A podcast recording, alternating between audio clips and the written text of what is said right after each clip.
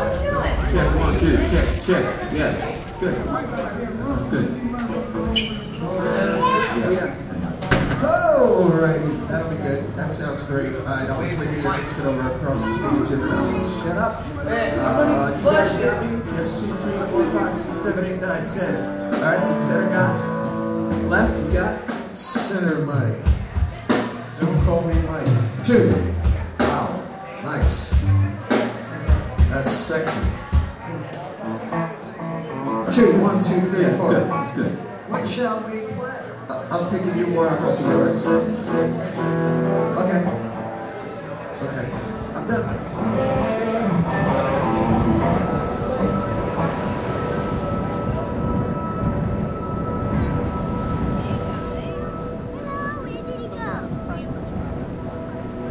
La première fois, il faisait nuit, et je n'ai pas entendu la mer. L'océan est pourtant là, à quelques pas, souvent démonté, qui se fracasse sur des kilomètres de plages de sable. Mais je n'ai pas fait attention à lui. Il faisait nuit, il faisait froid, le 7 décembre 2003. J'ai fait la queue sur un parking, lâché 100 dollars pour un ticket d'entrée et couru vers l'intérieur. Je cours toujours dans ces moments-là. La grande bâtisse résonnait déjà d'un déferlement de guitares et de cuivre.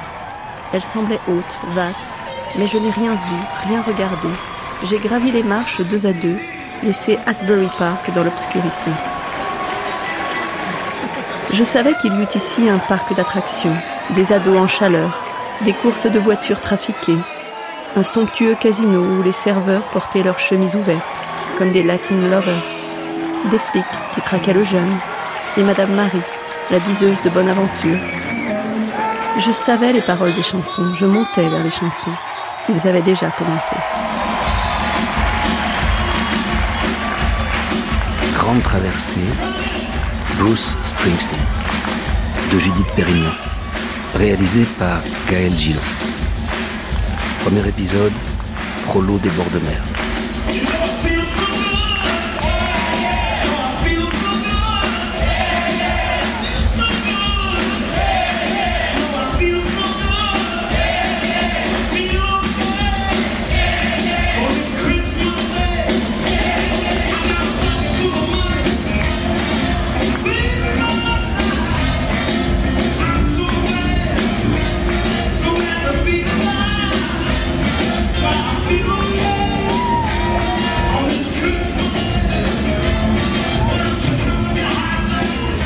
Un article du New York Post abandonné sur le siège d'un bus entre l'aéroport et New York qui m'avait alerté. Bruce Springsteen et les rockers du New Jersey donnaient un concert au Convention Hall d'Asbury Park en faveur des chômeurs, des pompiers, des déshérités et de toutes les bonnes causes de la ville en ruine. Dans ce pays qui n'a jamais rien compris à la sécurité sociale, c'est si courant les musiciens qui jouent pour payer la chimio d'un frère, d'une sœur, d'un copain, ou pour aider le quartier qui les a vus grandir.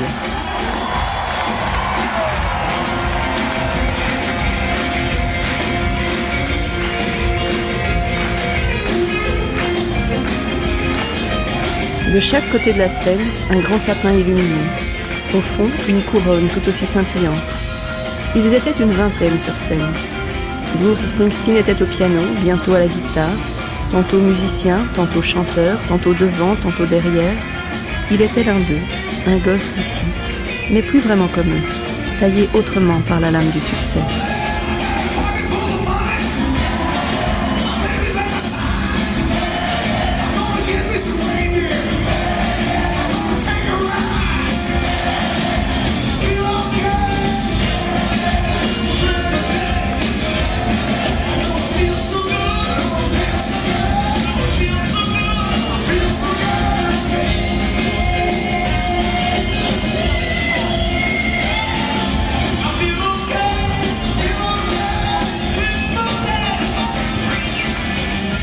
Tous chantaient et jouaient sur les cendres d'Asbury Park.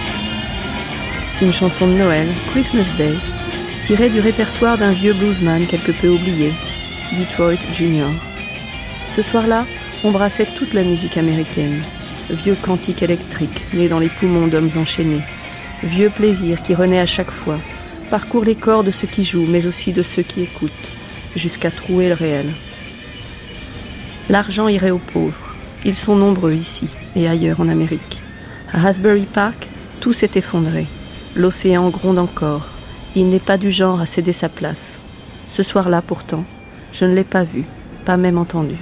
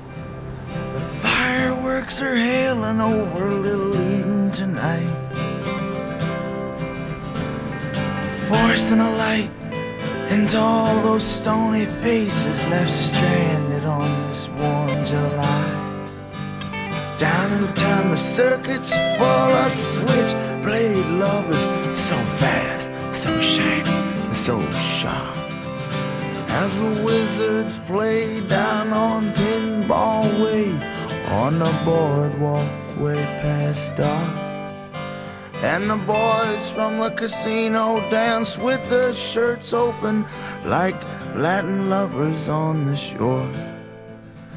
Chasing all them silly New York virgins by the score.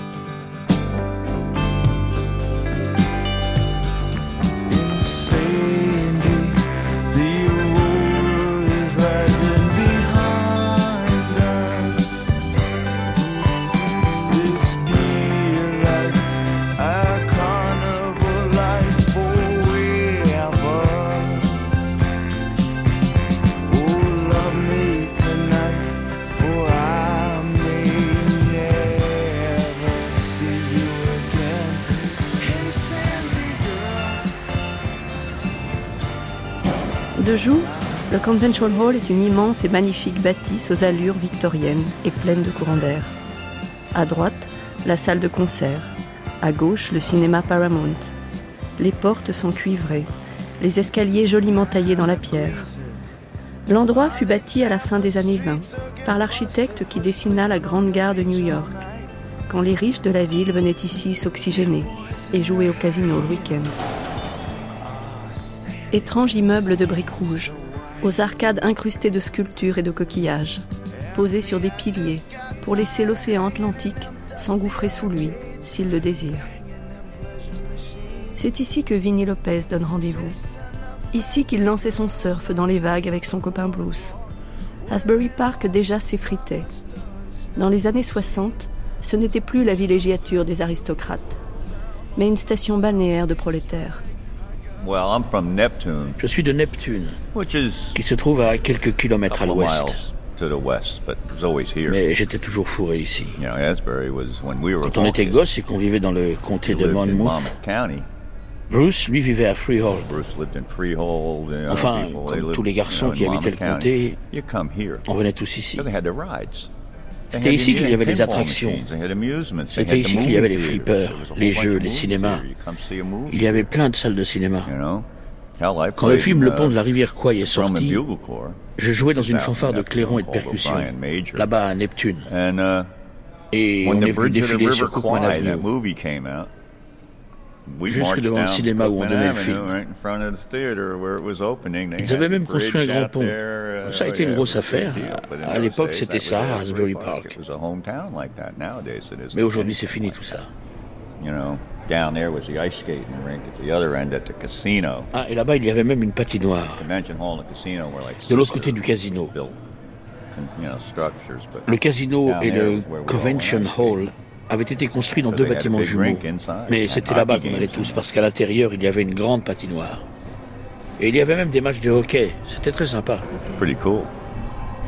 Pretty cool, semble dire comme lui, le sourire aux lèvres des mômes d'aujourd'hui, qui glissent dans le vide du carrousel. Il n'y a plus de manège, plus de chevaux de bois. Ils ont été vendus il y a longtemps. Ils tournent ailleurs pour d'autres enfants. Alors un skatepark s'est installé là. Les roues et les sauts résonnent. Tout résonne. Asbury est pleine de creux et d'échos. Juste derrière, le casino n'est plus qu'une carcasse de métal rouillé tapissée de palissades. Pretty cool, semble dire les graffitis colorés. Une ville qui sombre est aussi une ville plus ouverte. Dans la ville balnéaire d'où je viens, avec son boardwalk, tout est un peu en toc. Ben, moi, c'est pareil. À 20 ans, loin d'être un rebelle qui risquait sa vie au volant, je jouais de la guitare dans les rues d'Asbury Park. Ainsi s'ouvre l'autobiographie de Springsteen parue l'an dernier, Born to Run. Le boardwalk, c'est la promenade de bois qui longe la plage. Elle finit toujours par s'arrêter, au pied d'un immeuble ou d'un parking. Mais lui en fit sa rampe de lancement. Au point que les loupiottes lumineuses, qui dessinent un Greetings from Ashbury Park sur la façade ouest du Conventional Hall, semblent s'inspirer du premier album de Springsteen, sorti en 1973, alors que c'est l'inverse. Vinny était le batteur du groupe. Il a gardé les cheveux presque aussi longs qu'à l'époque. Ils sont devenus blancs et plus rares, mais impossible, sûrement, de renoncer à cette longueur de poils qui défiait les flics, les parents, la bonne société, et définissait alors qui vous étiez. S'il avait la boule presque à zéro lorsqu'il a rencontré Bruce pour la première fois, c'est qu'il sortait de prison. C'était dans un club d'Ashbury Park, où l'on jouait et jamais jusqu'au bout de la nuit. Il suffisait de s'inscrire. L'Upstage, sur Cookman Avenue, depuis longtemps fermé. L'Upstage s'est ouvert à peu près à la fin de cette époque, quand tout se passait encore très bien. Et on est tous allés là-bas. uh, La première fois que j'ai rencontré Bruce, je lui ai dit Tu écris des chansons? Oui, j'en écris quelques-unes. Alors je lui ai fait parce que moi et Danny Federici, on joue à l'Upstage. Alors si tu veux, viens donc faire le bœuf avec nous. Et un soir, on est arrivé là-bas et sur la scène, il y avait Bruce et Little Vinny qui jouaient avec Big Bobby Williams. On les a écoutés avec Marshall Potter. Et à la fin, on a tous fait Wow. Ensuite, ça a été le tour de Danny et moi, et quand on a fini, on s'est tous dit Et si on jouait ensemble? Alors on a descendu et on a monté un groupe, là, tout de suite. On l'a appelé Child, qui est par la suite devenu Steel Mill, qui est finalement devenu ce qu'il est aujourd'hui. Tout s'est passé ce jour-là, à l'Upstage. C'était quoi votre rêve On voulait tous devenir comme Big Pink. On voulait une maison dans les bois, un endroit agréable et confortable où crécher, avec une piste d'atterrissage pour notre jet privé. Voilà ce qu'on voulait. Vous vouliez vraiment être célèbre Évidemment. On voulait devenir comme les Beatles, absolument, comme les Stones ou les Doors. On aimait tout ça. La première fois que j'ai rencontré Bruce, j'ai tout de suite senti qu'il avait beaucoup de charisme et qu'il pouvait captiver une foule. Nous aussi d'ailleurs on pouvait. Je suis une vraie bête de scène quand ça me prend. Je sais aussi captiver un public, moi. Être les Beatles, ou les Stones, ou les Doors. Vinny le dit tout simplement. Un désir évident qui a brûlé longtemps en lui, en eux, plus longtemps que le cierge dans l'église. Les Beatles n'étaient pas encore un mythe, mais un génial quatuor de fils d'ouvriers en chair et en os, comme eux. Dans les petites villes de New Jersey, perdues entre New York et Philadelphie, comme Freehold où a grandi Springsteen avant d'aller traîner ses guêtres à Ashbury Park, il n'y avait que des groupes vocaux, avec des orchestres d'accompagnement, ou des groupes sans chanteurs qui faisaient danser le bal du lycée en reprenant des standards. Mais rien qui ressemble à un groupe qui compose, chante et joue ses propres chansons. Les Beatles étaient une révolution du son et de la forme, une tornade.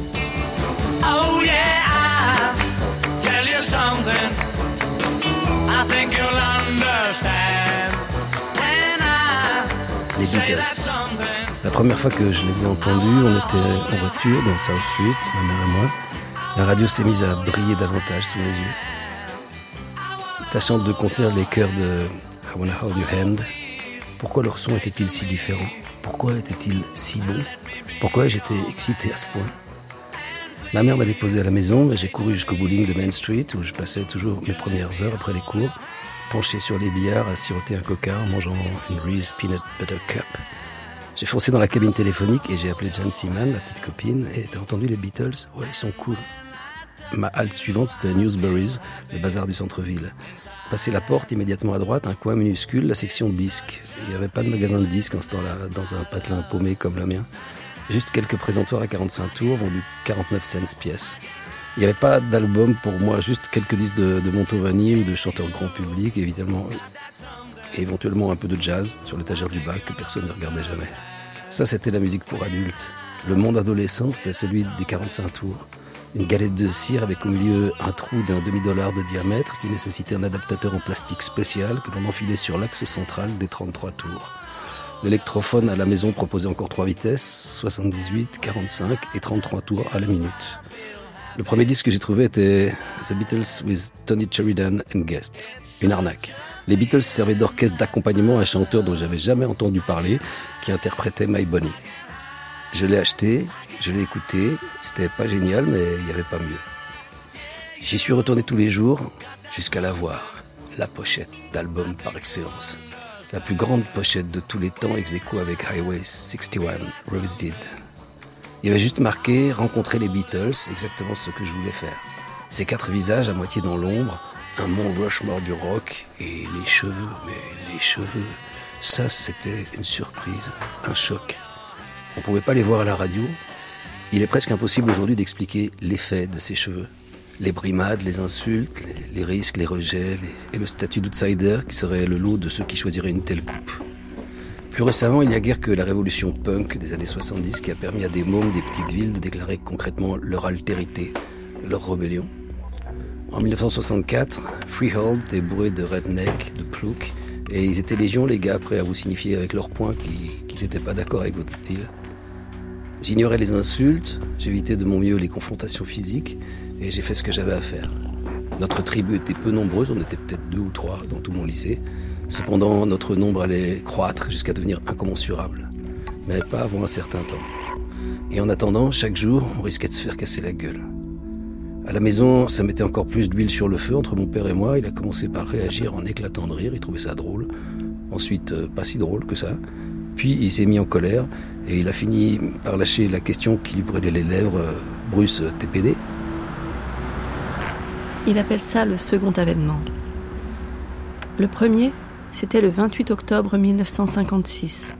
Un tremblement de terre dont l'épicentre était le poste de télévision.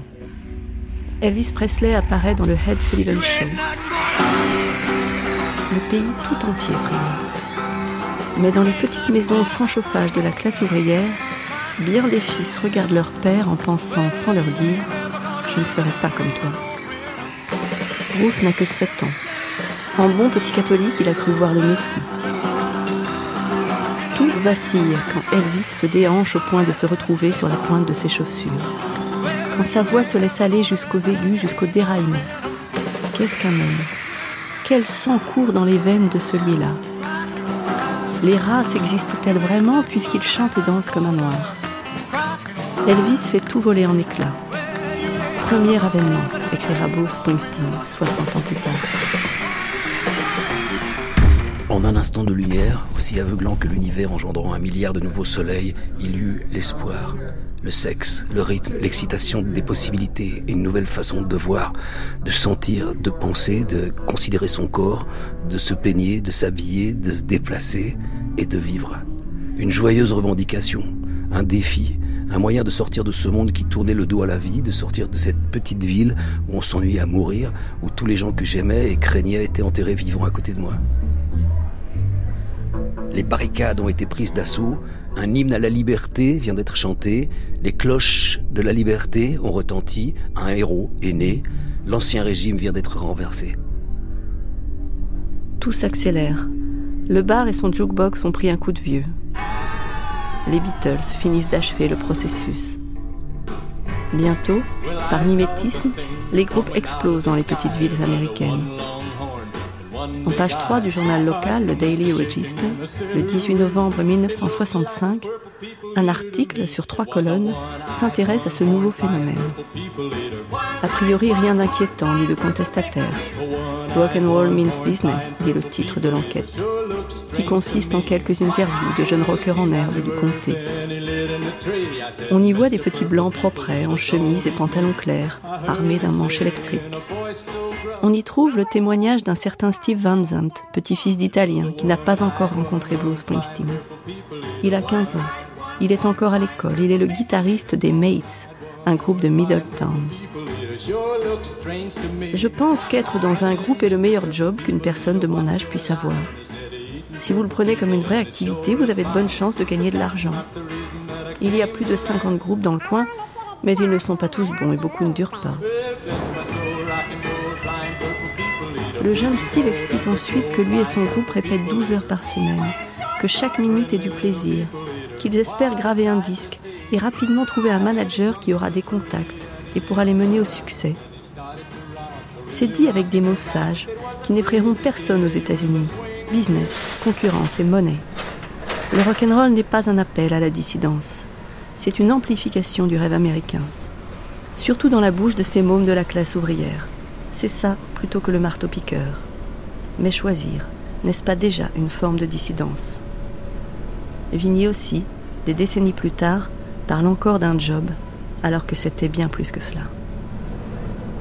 Nos parents étaient tous peintres, ou travaillaient à l'usine de café, ou encore étaient chauffeurs de bus. Peu importe ce qu'ils faisaient, c'était nos parents. Ils n'avaient jamais eu les occasions que nous, on a su se créer. Vous savez, l'autoroute à péage qui va de New York à Philadelphie ne s'arrête pas à Asbury Park. C'est une voie rapide. Ici, tout va lentement. Mon père m'accompagnait là où je jouais au début.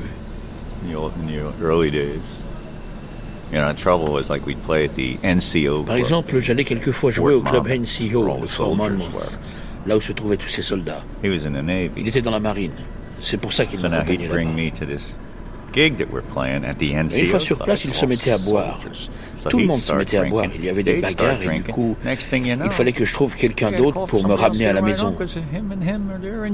Parce que lui s'était fait embarquer par les flics. Il rentrait le lendemain matin et me disait Je suis désolé, mais ce type était tellement. Alors moi, allez, allez, ça va, ça va, ça va. Ils étaient tous comme ça. Ils avaient grandi pendant une guerre, une grande.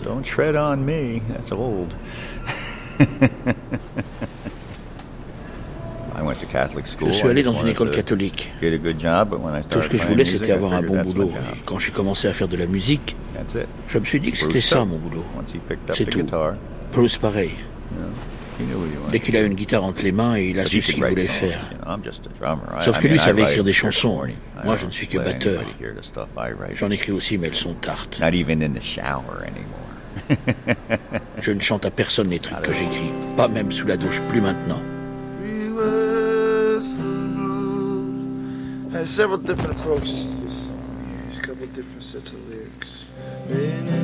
Vinny héritera du coup de poing facile de son paternel, au point qu'ils l'appelleront Vinny Mad Dog, Vinny chien enragé. Tous hériteront du père à force de fuir la ressemblance de ces hommes désarticulés, poussiéreux, épuisés que recrachait l'usine le soir, et qui bien souvent ne supportaient plus le bruit de leurs enfants lorsqu'ils rentraient chez eux.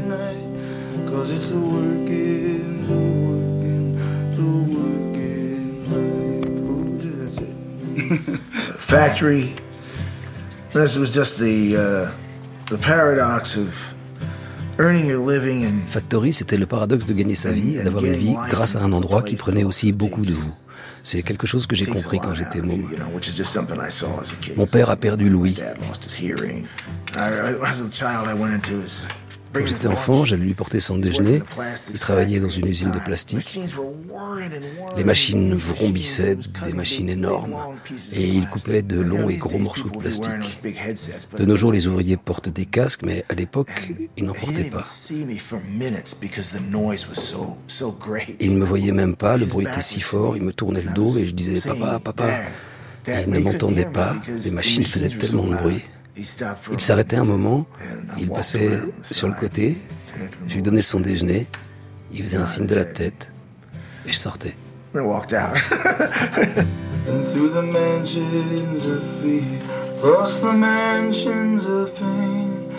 I see my daddy walking towards the factory gates in the rain. Factory takes his hearing, but he understands, cause he's a working, a working, he's a working man.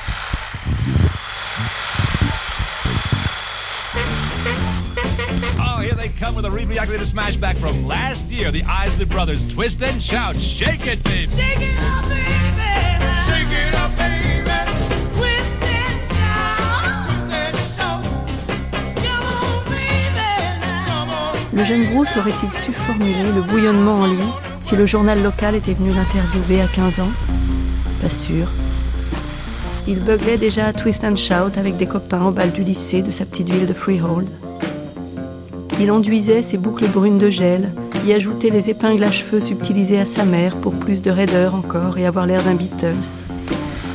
Il allait de groupe en groupe, les Merchants, les Rogues, les Castilles, qui portaient le nom du shampoing du chanteur. Ce n'était pas lui alors le chanteur, il ne se pensait pas suffisamment doué pour ça. Il laissait d'autres devant. Mais ses doigts étaient déjà calleux, de tant d'heures de guitare seul dans sa chambre. Des années maintenant qu'il s'entraînait. Sur Honky Tonk de Bill Doggett d'abord, puis vint le solo de Keith Richards dans It's All Over Now. Il écoutait et absorbait tout. Parfois, assis sur son lit, épuisé, il basculait à l'horizontale et s'endormait, la guitare tout contre lui. Une nuit, il se mit à rêver que les Stones s'étaient programmés au Convention Hall d'Ashbury Park, ce qui était déjà arrivé. Mais que cette fois, Mick Jagger tombait subitement malade qu'il était trop tard pour annuler, qu'il fallait absolument lui trouver un remplaçant.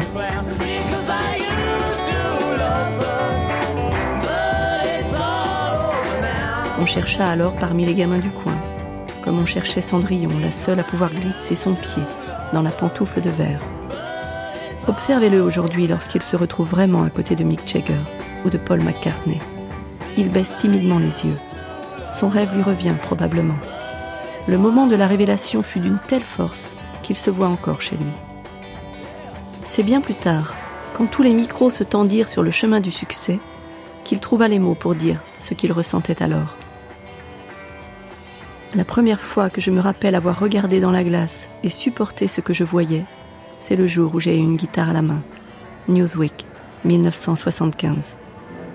L'homme obsessionnel qu'il est encore, mélancolique, atomique, forcené, grandiloquent, qui épuise son monde en studio, épuise son public médusé sur scène, s'est forgé à ce moment-là, quand il a su qu'il avait trouvé un sens à sa vie. Le rock, c'est plus que du fun, plus qu'un job. C'est un serment qu'il s'est fait à lui-même, une question de survie. Jusqu'à 13 ans, j'étais mort, confia-t-il au journaliste et biographe Dave March, qui l'a suivi tout au long de sa carrière, jusqu'à devenir un proche. Personne ne devient célèbre à moins de le vouloir. Il y a des gens qui deviennent riches parce qu'ils le veulent, mais pas si tout a commencé pour eux dans une maison qui n'était pas chauffée. Bruce a voulu cela, ce que ses origines et son talent justifient parfaitement. Mais ce n'était pas tout ce qu'il voulait.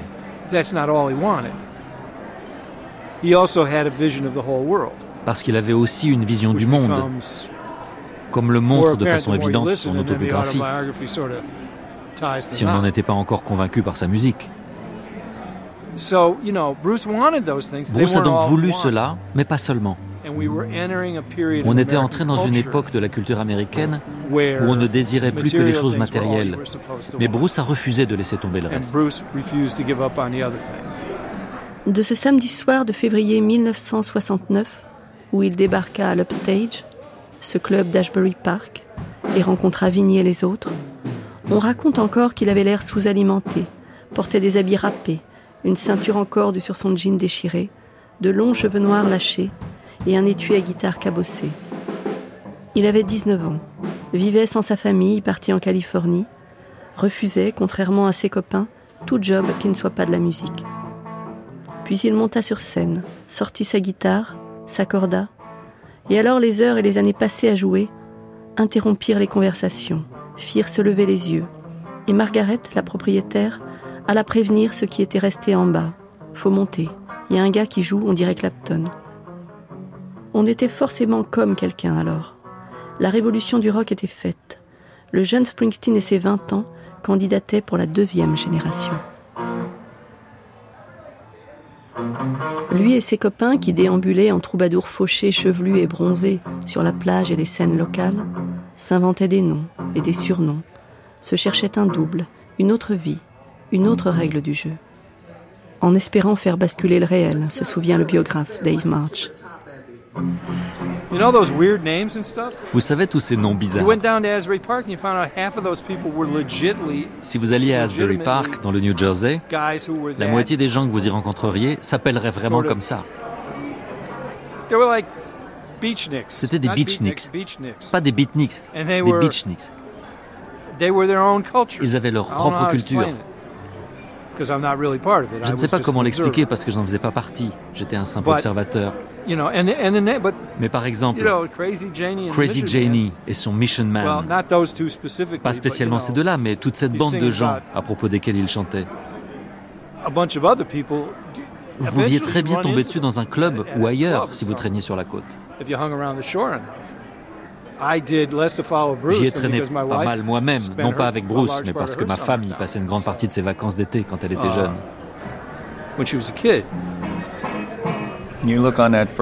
Si vous regardez la couverture de ce premier album, Greetings from Ashbury Park, mon nom est juste Vincent Lopez.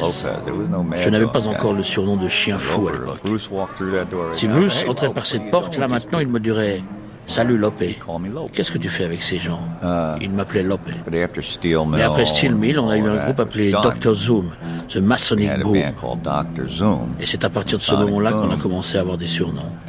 Parce que jusque-là, John Lyon était simplement John Lyon. Il n'était pas encore Southside Johnny.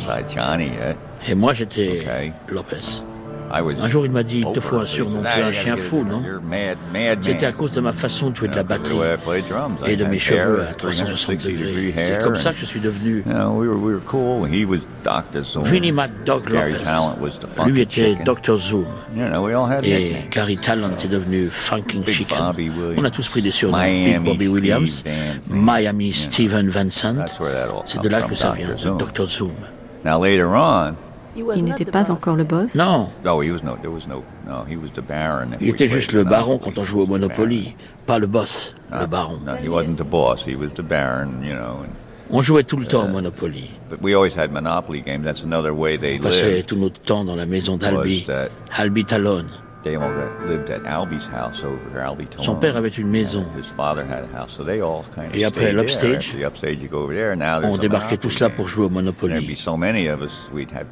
On était tellement nombreux qu'on jouait par équipe et on avait aussi nos surnoms de Monopoly. On s'amusait bien.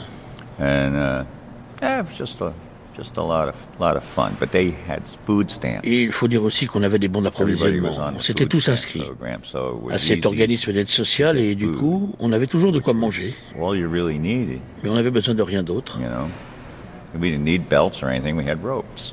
On n'avait pas besoin de ceinture parce qu'on avait des cordons. On n'avait pas besoin de cravate parce qu'on n'allait jamais nulle part où il en fallait une.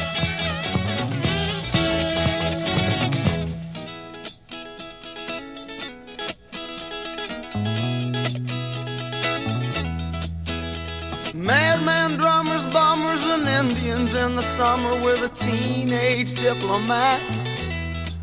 In the dumps with the mumps as the adolescent pumps his way into his hat.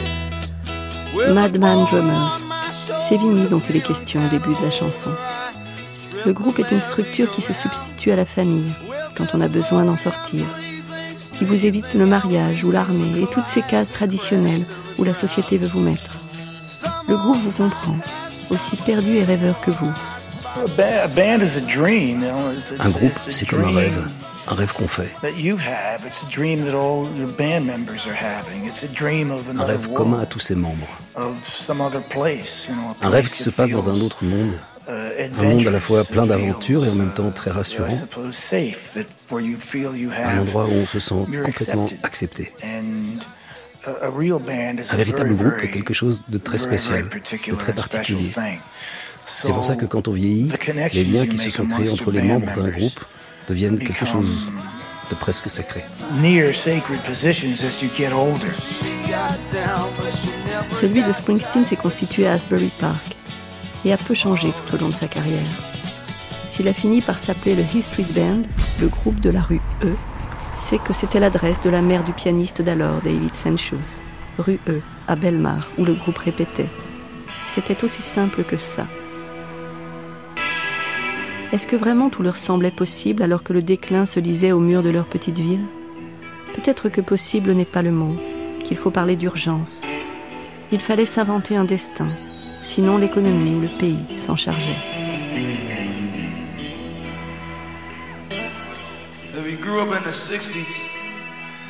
Quand on a grandi dans les années 60, on a grandi avec la guerre à la télé tous les soirs.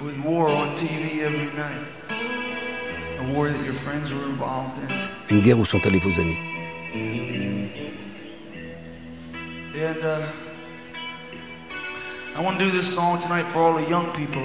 Ce soir, je veux dédier cette chanson à tous les jeunes qui ont été là-bas.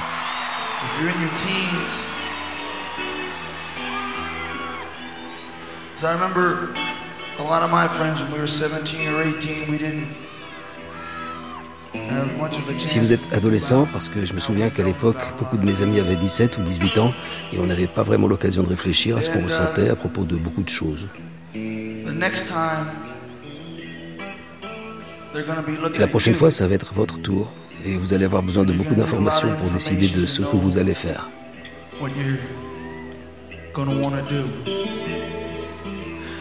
Parce qu'en 1985, votre foi dans vos leaders, ou dans n'importe quoi d'autre, pourrait bien vous amener à vous faire tuer.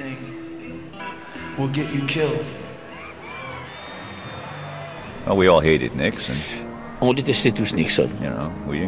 On n'est pas allé au Vietnam. On s'est débrouillé pour pas y aller. On n'a pas voulu participer à cette guerre stupide que les Français ont causée en plus. Eh oui, j'ai mentionné aussi votre pays. Mais c'est vrai, ils ont occupé le Vietnam. Et puis ils nous l'ont refilé et on a hérité d'une sacrée poudrière. Vous pouviez être appelé. On l'a tous été. Pouvez-vous nous raconter? Eh bien, j'en parle un peu dans mon livre. Bruce en parle aussi dans le sien, mais il a omis de parler de celui qui nous a tous tirés de là. C'était Bill Shinnick, un type avec qui Danny et moi on jouait auparavant. Bill nous a expliqué à Danny et à moi comment s'en sortir. On a fait ce qu'il a dit et ça a marché. Il conseillait quoi? Oh, Il y avait différentes choses qu'il fallait faire. Il y avait d'abord ce questionnaire qu'il fallait remplir. De quelle maladie souffrez-vous? ou avez-vous souffert? Le truc était de noter tout ce qu'on pensait pouvoir justifier. Moi, là, j'avais marqué que j'avais mal aux genoux et aux épaules. Et quand par la suite on m'a demandé d'où ça venait, j'ai répondu que je jouais de la batterie depuis 15 ans. Que c'était comme si j'avais fait de la musculation. J'avais aussi marqué que je faisais des cauchemars. Alors ils m'ont demandé ce que c'était et je leur ai dit que je rêvais d'un avion et d'un type avec du cette mauve. Et c'était vrai. J'avais fait ce cauchemar quand j'étais gosse. Et puis on est venu à l'abus de médicaments que j'avais aussi indiqué. Je me suis retrouvé devant un médecin qui m'a demandé de quel médicament il s'agissait. J'ai dit, alors il y a des amphétamines, des barbituriques, de la cocaïne. J'ai continué comme ça par ordre alphabétique jusqu'à la lettre L. Et là, j'ai dit Ah, et puis du LSD. Quoi Vous prenez aussi du LSD Oui. Il a regardé mon dossier, il a dit Ah oui, je vois vous habitez Greenwich Village. Et j'ai répondu Oui, maintenant j'y habite. Et il a continué son interrogatoire. Combien de fois avez-vous pris? Je ne sais pas, moi, disons 400 ou 500 fois. Et alors il m'a dit Ah, ne cherchez pas plus loin. C'est pour ça que vous faites des cauchemars. C'était pas vrai. je ne prenais pas de LSD, mais hop. Et puis j'avais aussi répondu oui à la question Avez-vous des tendances homosexuelles Alors il m'a demandé de quelle tendance s'agit-il Il faut que vous sachiez que quand on va là-bas pour le ramener son dossier, il commence par vous déshabiller. On ne garde que ses sous-vêtements et ses chaussures. Et donc moi j'étais en caleçon et en bottes de cow-boy. C'était les seules chaussures que j'avais. Et je les avais donc au pied. Et quand il m'a demandé quelles étaient mes tendances homosexuelles, je me suis levé et je lui ai dit que j'étais un homme, que je faisais bien tout comme un homme, mais que quelquefois quand j'étais en plein trip, ben, j'aimais bien m'habiller avec les vêtements de ma grand-mère et aller faire un petit tour dans le quartier. Ah, du coup, il m'a envoyé rejoindre le groupe W et je me suis retrouvé assis juste à côté d'Arlo Guthrie. Là, on vous donne un burger et on vous dit de rentrer chez vous. Et finalement, on a tous été 4 FS, inaptes au service militaire en toutes circonstances. On a vraiment tout fait pour ne pas aller au Vietnam. On avait de bons amis qui sont allés, quand ils sont rentrés, ils n'étaient plus les mêmes. C'était terrible.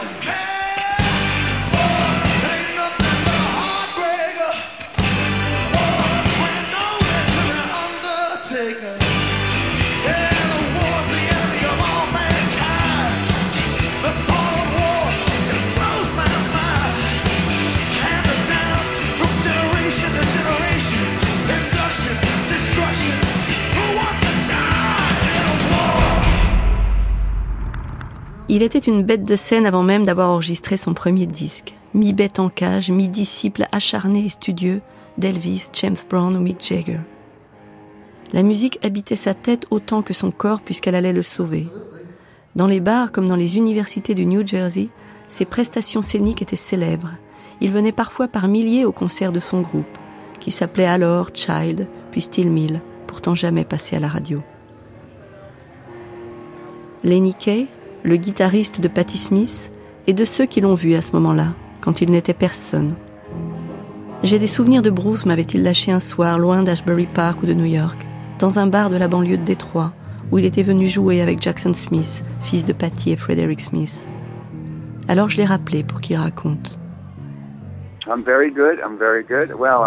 Ça va très bien, ça va très bien. Enfin, je suis en train de faire mes impôts, alors euh, pas si bien que ça, mais... Uh, mais qu'est-ce qu'on peut faire? C'est la vie. Je l'ai rencontré uh, à ses tout débuts. Um, uh, je vivais dans le New Jersey, dans le centre de l'État, et j'allais beaucoup sur la côte. Et une fois, je suis allé écouter le groupe d'un ami. Uh, Ça devait être au cours de l'été 1969. Uh, uh, C'était au Monmouth College, tout près d'Asbury Park. Le groupe de mon ami s'appelait Trax. Et c'était un concert gratuit en plein air et le groupe vedette s'appelait Child. Uh, uh, qui avait à sa tête Bruce Springsteen. Uh, Je ne le connaissais pas à l'époque. Tout ce que je me rappelle de ce concert est que d'abord, lui était fantastique. Mais aussi qu'ils l'ont fini avec une version de 10 minutes de Season of the Witch de Donovan, qui était vraiment formidable.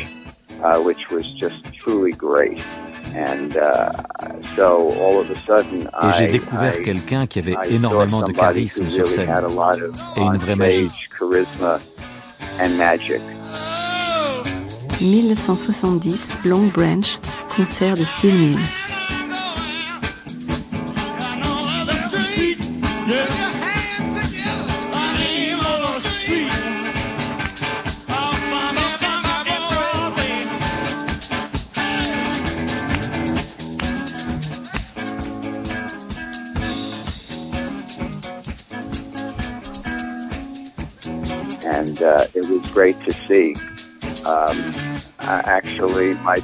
Et un soir, mon ami et moi sommes passés voir Bruce à l'usine de planche à voile où il habitait avec Tinker pour lui demander à quel endroit d'Asbury Park les musiciens se retrouvaient pour faire le bœuf. Et il nous a envoyés dans un club local. On ne peut pas dire que je l'ai bien connu, car la fois suivante, je l'ai vu jouer au Max's Kansas City, où il se produisait sans son groupe. Et c'était au début des années 70. Il chantait en s'accompagnant au piano et à la guitare, comme un auteur-compositeur-interprète. Je me souviens de m'être dit à l'époque, c'est un tel rocker, pourquoi ne se produit-il pas avec son groupe et toute sa puissance électrique? Mais à ce moment-là, je pense que c'était tout simplement parce qu'il avait signé un contrat solo avec Columbia. Le New Jersey, ce n'était pas le son de New York. Uh, c'est vrai, c'est vrai. Uh, C'était différent. Mais à cette période, vous savez, la scène new-yorkaise n'existait pas vraiment. C'était uh, l'époque où la plupart des groupes qui avaient joué dans le West Village avaient évolué différemment.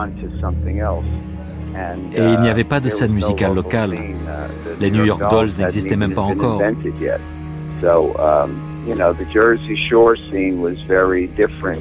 La scène musicale de la côte du New Jersey était très différente, très insulaire, avec toutes sortes uh, d'influences et différentes formes de représentation.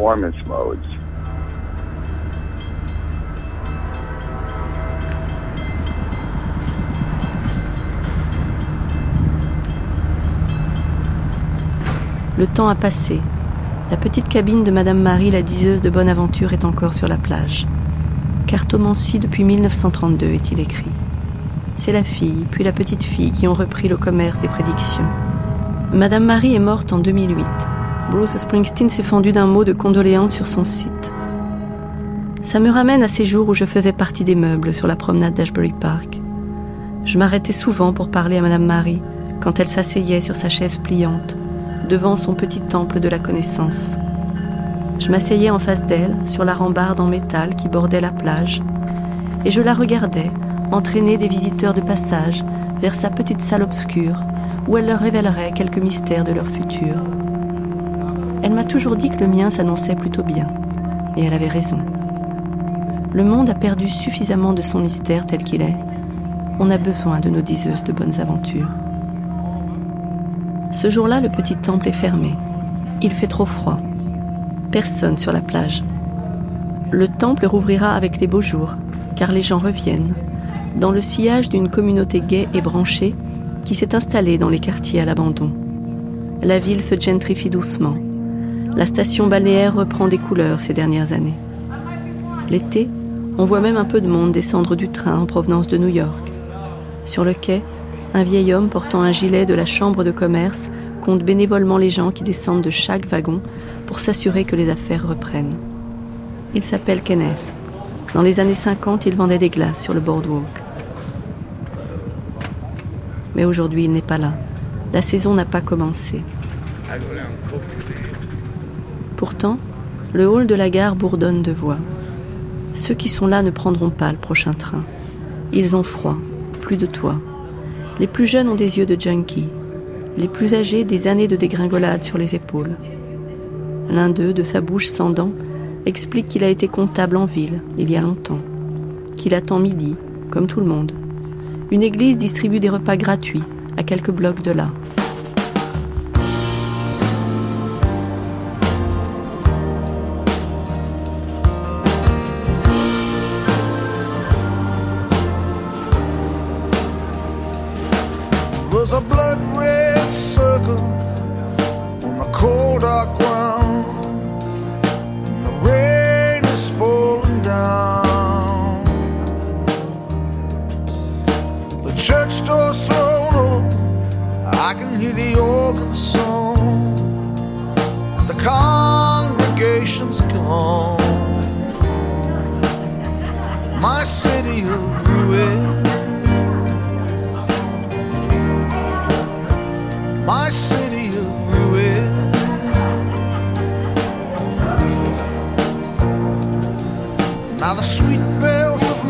See drift through the evening trees.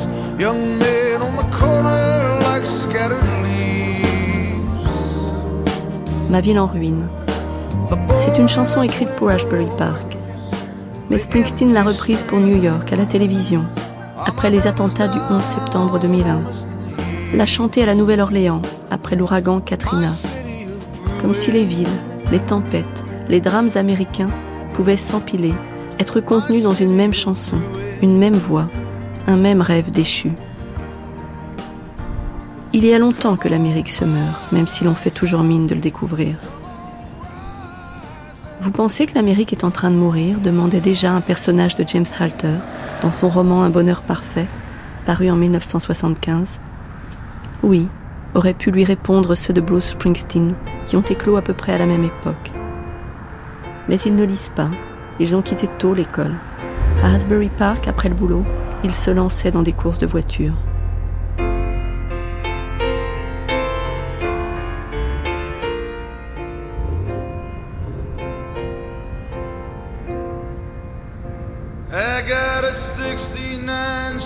J'ai une Chevrolet 396 de 69.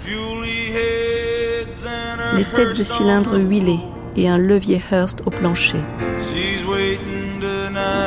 Elle attend ce soir sur le parking. Devant l'épicerie 7-Eleven. Moi et mon pote Sonny en a retapé la carrosserie, bien comme il faut.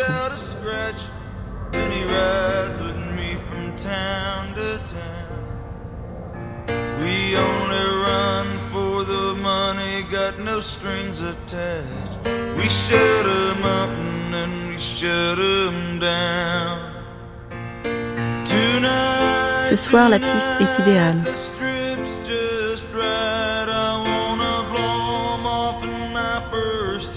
Je veux les griller dès le démarrage.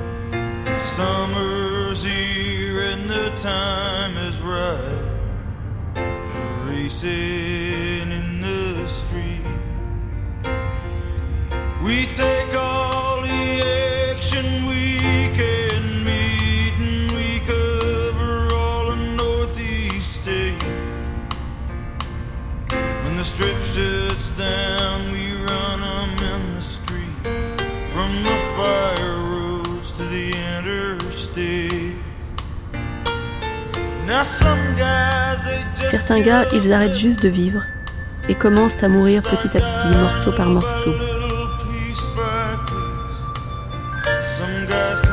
Certains gars rentrent du boulot, se lavent et vont faire la course dans la rue.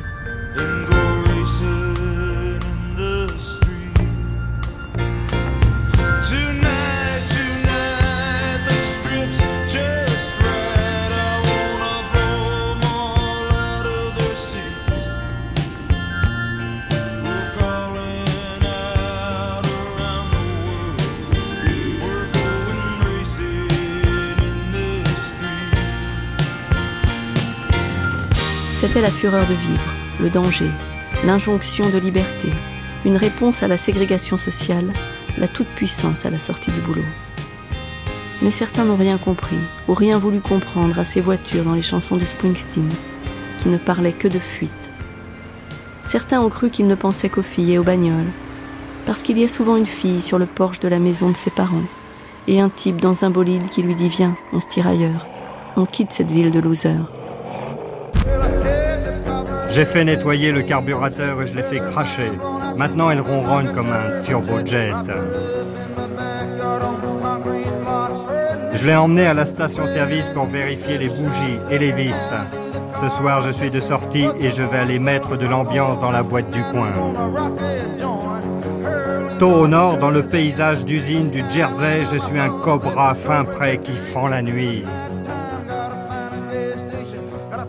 Faut que je trouve une pompe, faut que je trouve un téléphone. C'est que cette autoroute est plutôt angoissante quand on est seul la nuit. Le New Jersey, le matin, on dirait un paysage lunaire.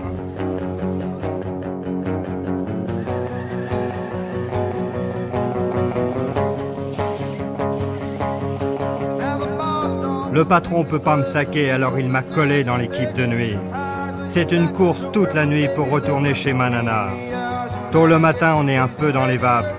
Eh vous, les tours de relais de radio, conduisez-moi vers Manana. Bonsoir, bonne nuit, je passe la cinquième.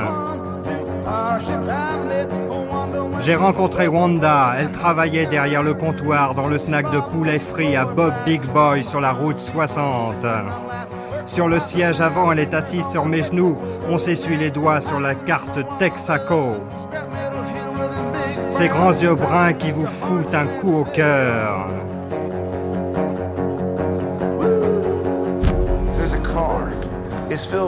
On est tous embarqués dans la même voiture.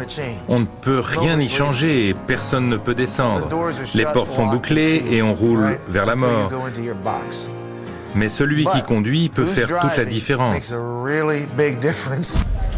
And again, I drive along in my automobile. I got my little girl, my fiancée, you know, and uh, I don't have any place to go, and ah, it comes to me. No particular place to go.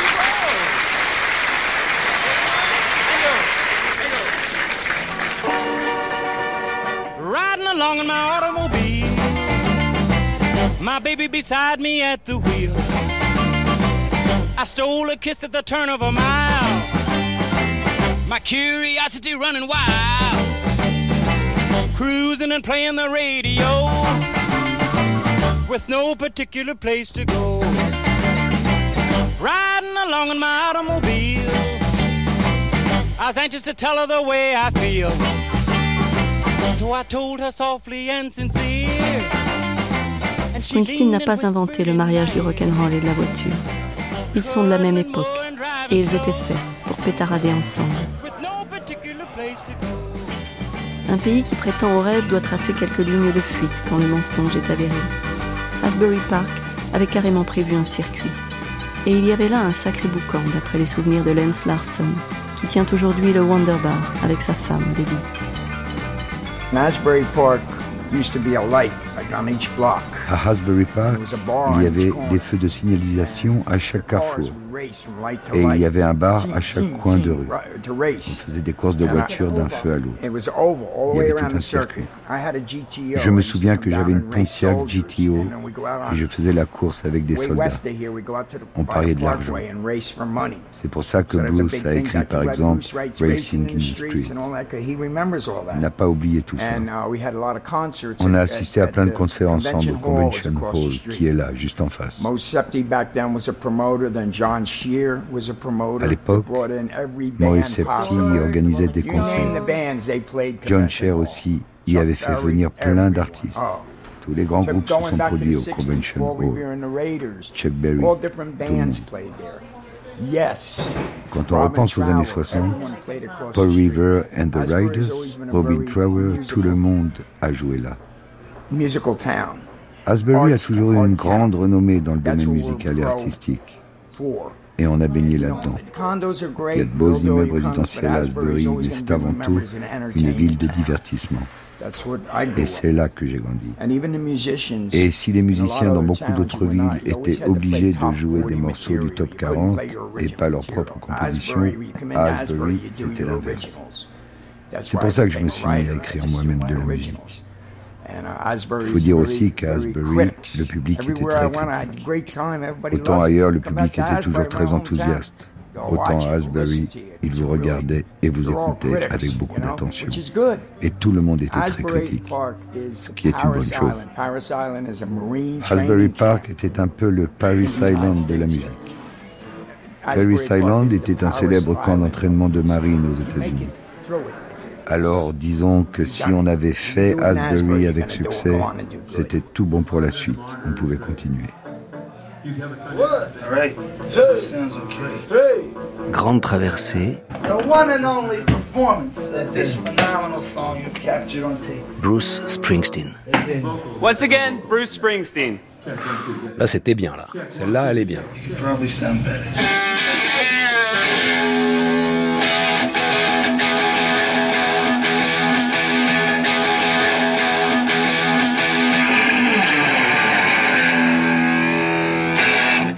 En ce temps-là, Springsteen ne savait même pas conduire. Il a appris plus tard, dans l'urgence, sur la route qui va d'est en ouest, celle de la conquête.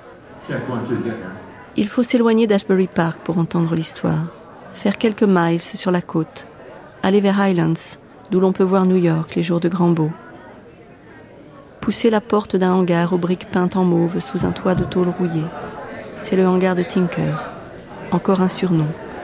Tinker, ça veut dire bricolo. Ici, manifestement, on glisse sous les capots, on répare tout.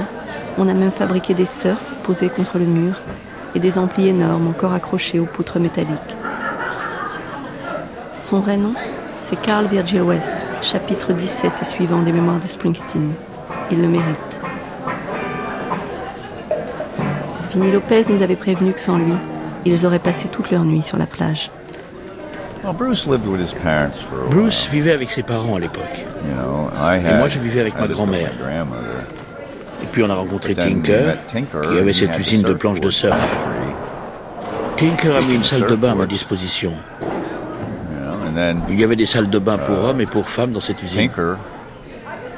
Pas celle où vous vous trouvez, celle en haut de la colline. Danny et moi, on avait donc chacun sa salle de bain. Quant à Bruce et Tinker, ils occupaient les bureaux à l'entrée. Ils avaient une chambre où ils pouvaient dormir, et donc on squattait tous ici. Little Vinny était marié, donc lui, il avait sa maison avec sa femme. On prenait nos vélos, ou Tinker nous emmenait quelque part en voiture et on traînait. On gagnait un peu d'argent quand on jouait. On ne jouait pas beaucoup, mais quand on jouait, on gagnait un peu de fric. Donc on avait un peu d'argent. On mangeait beaucoup de chicken delights. On se levait très tôt le matin et on allait par exemple à Long Branch où il y avait un club USO pour les soldats. Mais à côté du club, il y avait surtout toutes ces cabines de plage. On pouvait facilement s'y faufiler, s'asseoir quelque part dans les environs et attendre le lever du soleil. On faisait souvent ça. Et Bruce et moi, on allait souvent faire du surf. C'était vraiment bien. Ou alors il se promenait en voiture avec une fille. Parce que lui n'avait pas de voiture, mais il se débrouillait toujours pour se trouver une fille qui en avait une. C'est la fête aujourd'hui chez Tinker, St. Patrick's Day. Vieille célébration de l'évangélisation de l'Irlande, devenue une tradition au sein de la diaspora américaine. Une parade est prévue dans la rue principale d'Island. Elle passera devant le hangar. Il suffira de lever le rideau de fer pour la regarder. En attendant, il y a des bières, des salades, des fruits, des gâteaux, de la viande froide et des sandwichs à disposition. Au milieu des étaux, des outils, des échelles et des poulies. Tinker n'est encore qu'une voix forte quelque part, en train de chercher à brancher quelque chose ou à rallumer un poêle. La foule a l'âge de ceux qui ont fait enrager leur père au temps des Sixties. Le crâne s'est dégarni, le ventre arrondi sous la chemise à carreaux. Le bandana, la casquette font toujours partie de la panoplie, ils sont comme des vieux copains, voisins, cousins, que la vie n'a pas emmenés ailleurs.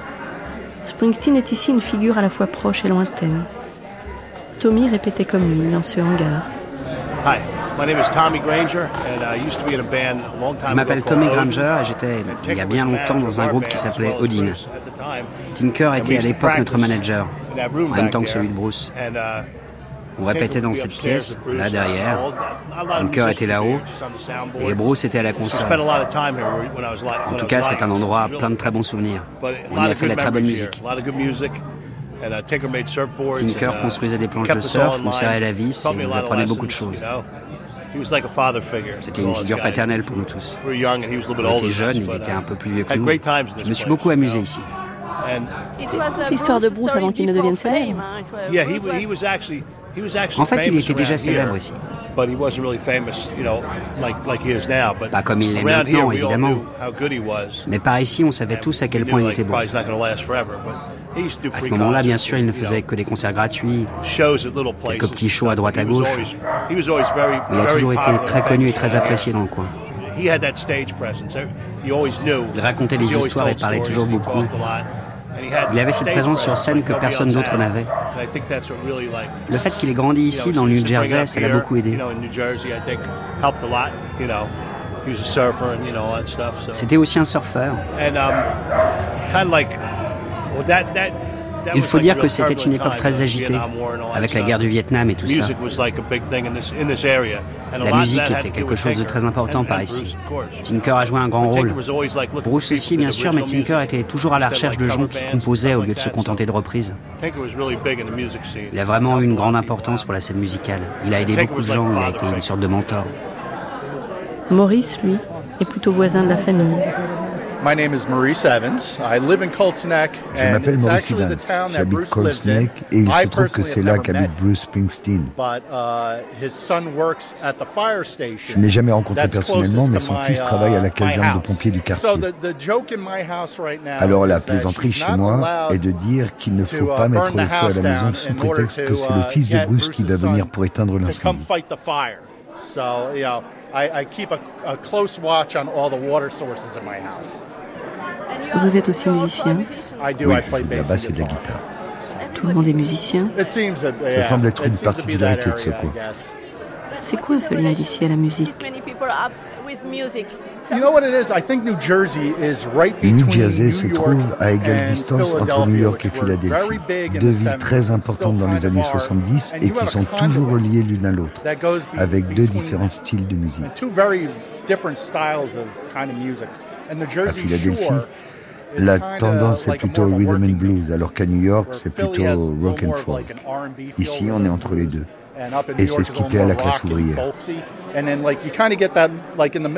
C'est vrai que même si c'est seulement un hobby, tout le monde joue au moins d'un instrument. Everyone seems to be playing an instrument. So you, the next thing you know, you're talking to somebody. Hey, you know, I play this, and you know, well, I guess du coup, quand on rencontre quelqu'un, on lui dit, moi, je joue de tel ou tel instrument, et toi? On peut parvenir à un certain succès ici. Se faire un petit fan club, vous voyez, sans gagner des millions, bien sûr. Uh, Bruce est un cas très particulier.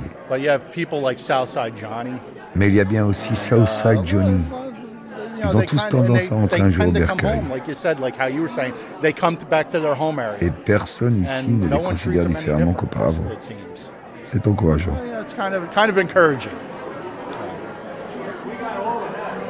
Vinny Lopez, bien sûr, est de la partie, mais avec une part plus grande de la légende.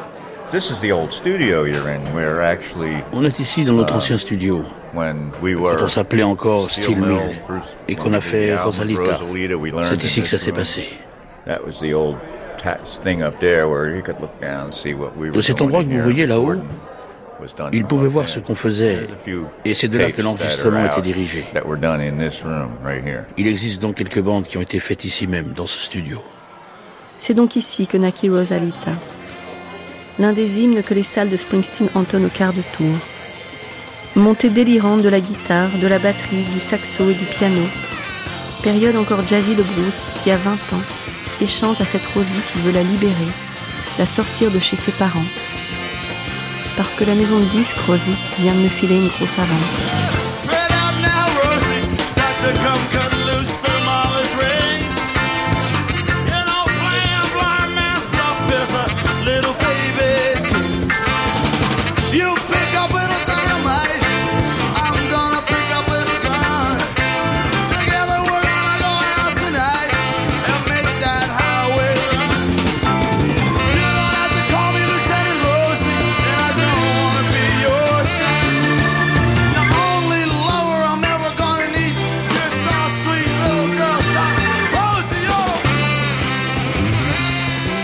Qu'il ne veut pas être son lieutenant ou bien son fils, qu'il aime sentir sa langue s'enrouler autour de la sienne.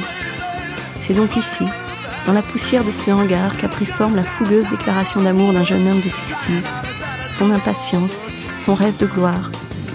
Il propose à celle qu'il aime autre chose que le rôle de la maman ou de la putain, autre chose que le vieux schéma de l'autorité masculine, mais des lignes sensuelles, des élans de liberté, une virée avec les copains qui bien sûr ont des surnoms de canailles, Dynamite ou Little Gun.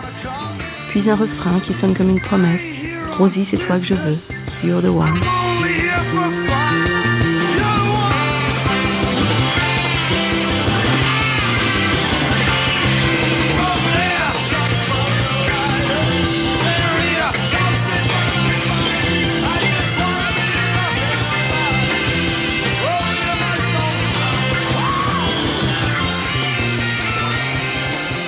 Un temps où, en concert, les gens avaient mieux à faire que tenir un smartphone pour une mauvaise vidéo. Un temps où les filles du premier rang se prenaient pour Rosie. Car une grande chanson donne toujours l'impression qu'elle parle de vous. Alors elle montait sur scène, se jetait sur Bruce, l'embrassait sur la bouche, tandis que le saxophone épousait les ondes du désir, et que le rythme s'accélérait comme une pulsion cardiaque. C'est donc ici, Vinny. Mais Vinny nous entraîne déjà au fond du garage, vers deux vieilles voitures qui semblent sorties d'une collection. Il y a encore des choses à lui ici. Regardez. Ça, c'est une Chevrolet 1948. Et celle-là, c'est une vieille um, Suburban. Quand j'ai rencontré Tinker pour la première fois, elle ne ressemblait pas du tout à ça. Pas plus que la Woody, celle qui est là-bas. On a retiré tout ce qui était en bois qu'on a remplacé. On l'a décapé jusqu'au châssis. Et on a aussi tout démonté. Tout comme celle-là. On les a ensuite remontés et elle marchait très bien. En 1969, on est tous allés en Californie. Steel Mill au complet. Mais on n'était pas avec Tinker et Bruce. Eux, ils y sont allés avec celle-là. Or, Bruce ne savait pas se servir d'un levier de vitesse. Du coup, c'était Tinker qui conduisait, Sauf qu'il fallait bien qu'il dorme. Ça fait une trotte jusqu'en uh, Californie. Alors Tinker passait le volant à Bruce, tout en roulant. Bruce conduisait jusqu'à ce qu'il soit fatigué, et puis il s'arrêtait.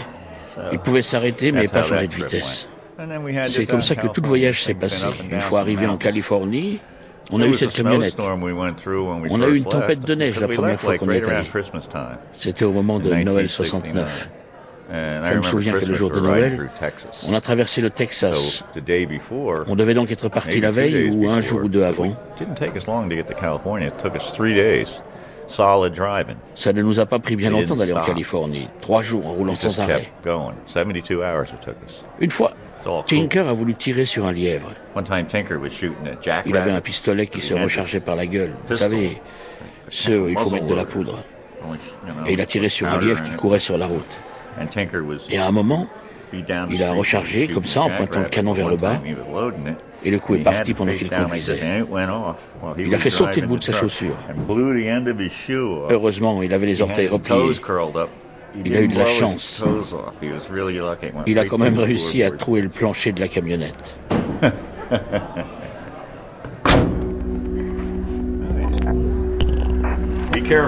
Soyez prudent ici.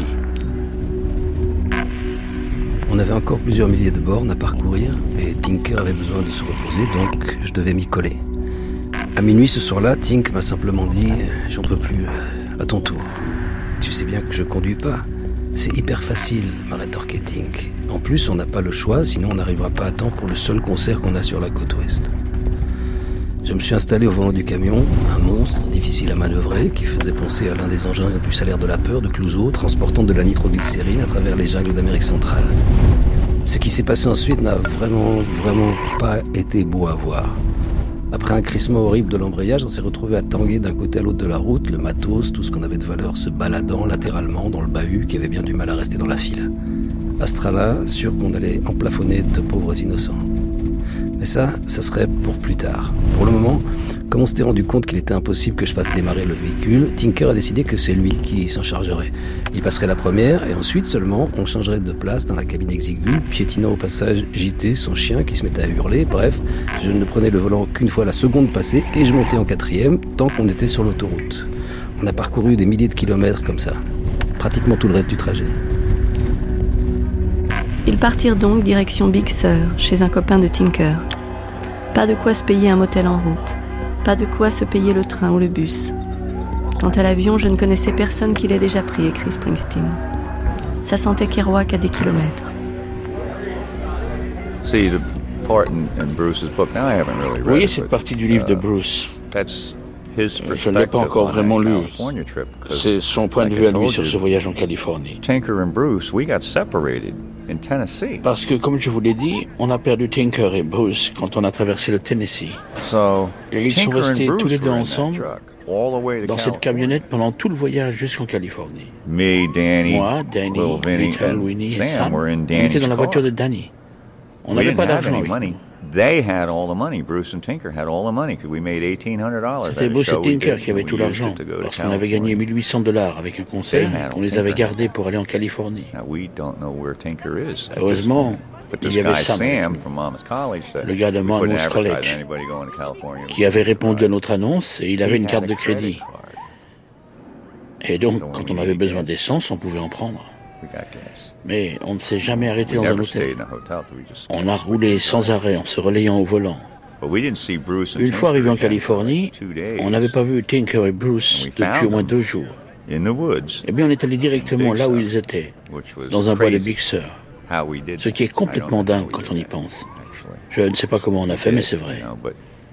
Bruce ne connaît pas cette partie de l'histoire. On est allé directement là où ils étaient sans savoir qu'ils y étaient. En arrivant, on est d'abord allé à l'Institut S. Allen et là, ils nous ont dit On n'a pas vu Tinker depuis des lustres.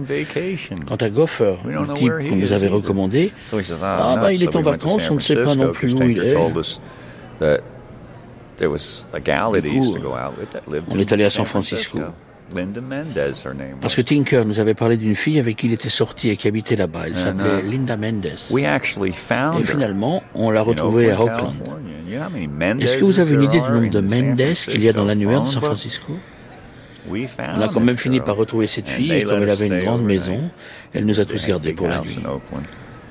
Le lendemain matin, on est retourné au Allen Institute. On s'est dit qu'ils avaient sûrement dû finir par arriver là-bas.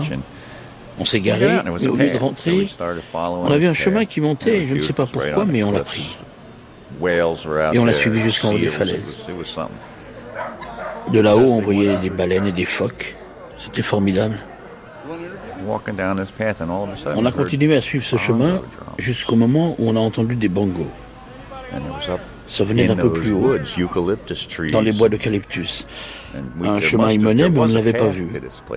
Alors on l'a pris, on est tombé sur Tinker et Bruce, assis dans une espèce de grange construite autour d'un arbre. Un petit torrent l'a traversé. S'il y avait eu une coulée de boue, la grange aurait été aussitôt balayée. Et ils étaient là tous les deux en train de faire de la musique. Tinker jouait de la guitare. Non, Bruce jouait de la guitare. Et Tinker des congas. C'était drôle. Et on est resté là pendant une semaine.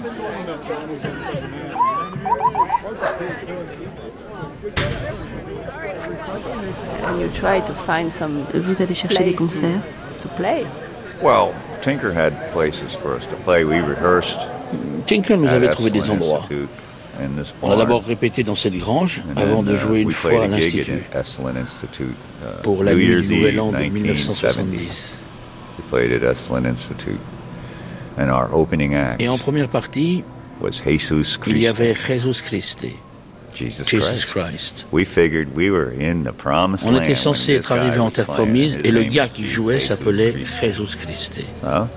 Après ça, hop, on est tous allés à San Francisco et hop, on est à nouveau resté chez Linda Mendes.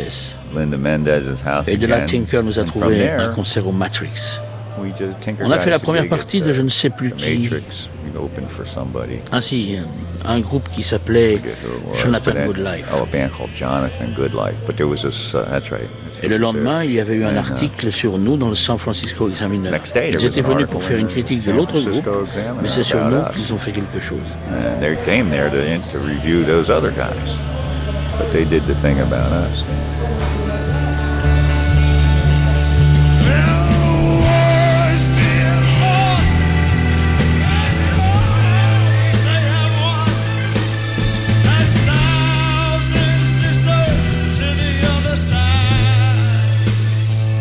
1970, Still Milometrics.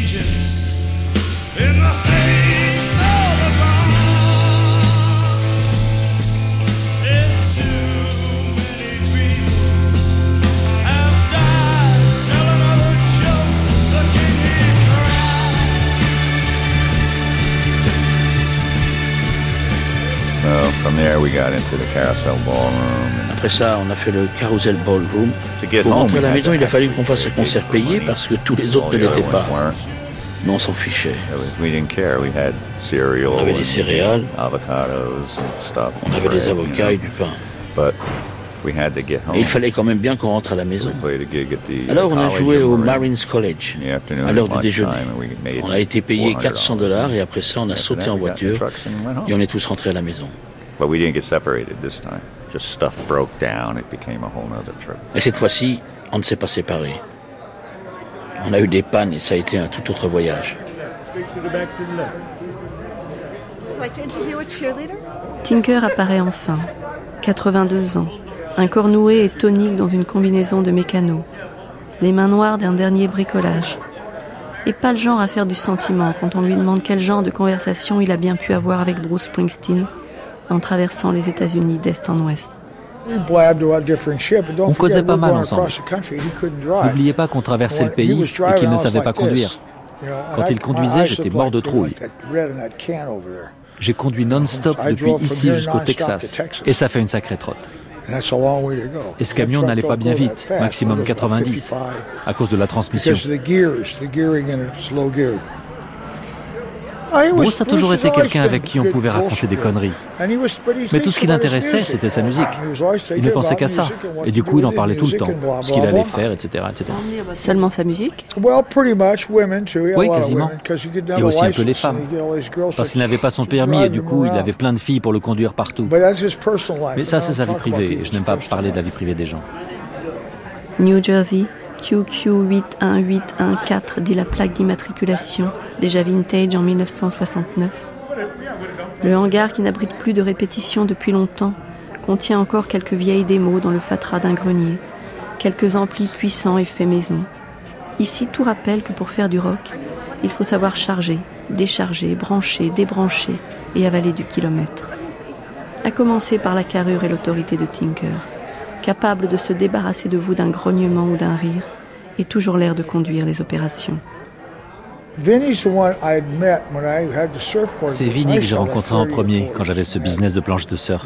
J'avais environ 30 employés et un très grand magasin, environ 1800 mètres carrés, dont 600 que je n'utilisais pas.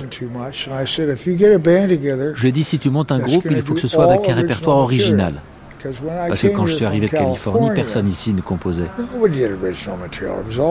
Il n'y avait que des petits groupes minables qui jouaient dans les bars les succès du top 40. Aucune originalité. Alors qu'en Californie, tout le monde écrivait sa propre musique. À San Francisco, il y avait les Grateful Dead, Janis Joplin. Ils composaient tous leurs propres chansons.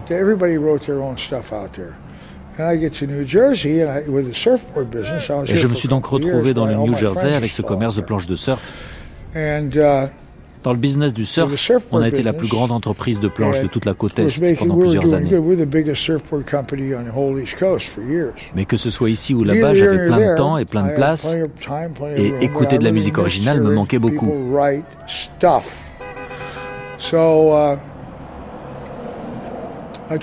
Alors j'ai dit à Vinny, monte un groupe, composez, et moi je vous fournis les locaux pour répéter. C'était sur Sunset Avenue tout en haut, près du réservoir Blue Water. C'est là que se trouvait mon premier magasin. Vous êtes allé là-haut pour toucher? Non, parce qu'il y a plein de gens bizarres qui viennent là. Je peux toucher. Mais vous êtes dingue ou quoi? Tout ça date quand même de 20 ou 30 ans. Alors on se calme.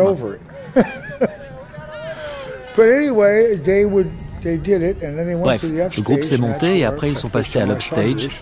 Et c'est là que j'ai vu jouer Bruce pour la première fois avec Vinny. Et je lui ai dit, il est très bon. Vinny lui a dit qu'ils avaient un endroit où répéter gratuitement. Et moi j'ai dit, écrivez des chansons. Moi j'avais mon business qui a fourni l'argent pour construire la sono et tout le bordel. Il écrivait déjà avant que je le rencontre. Il était tout le temps en train d'écrire. Et encore maintenant, Bruce écrit en permanence, il écrit. Et donc il a écrit toutes ces chansons et ils se sont mis à répéter. Un pote à moi, Dean Ward, qui est un glaceur, un copain de surf qui vit au Costa Rica, m'a dit que ça a été le meilleur moment de sa vie. Je passais mes journées à glacer et à écouter la meilleure musique du coin en assistant aux répétitions. C'était génial. Bref, c'est comme ça que tout a commencé. Il y avait un nightclub en bas de la colline qui s'appelait le Pandemonium.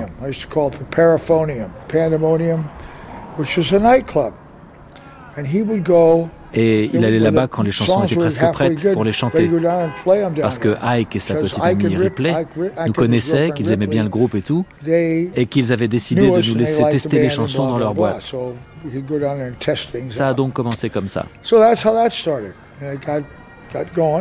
Et on a fait quelques trucs. J'empruntais du matériel pour qu'ils puissent jouer dans des parcs, parce qu'on ne les engageait pas encore dans des salles.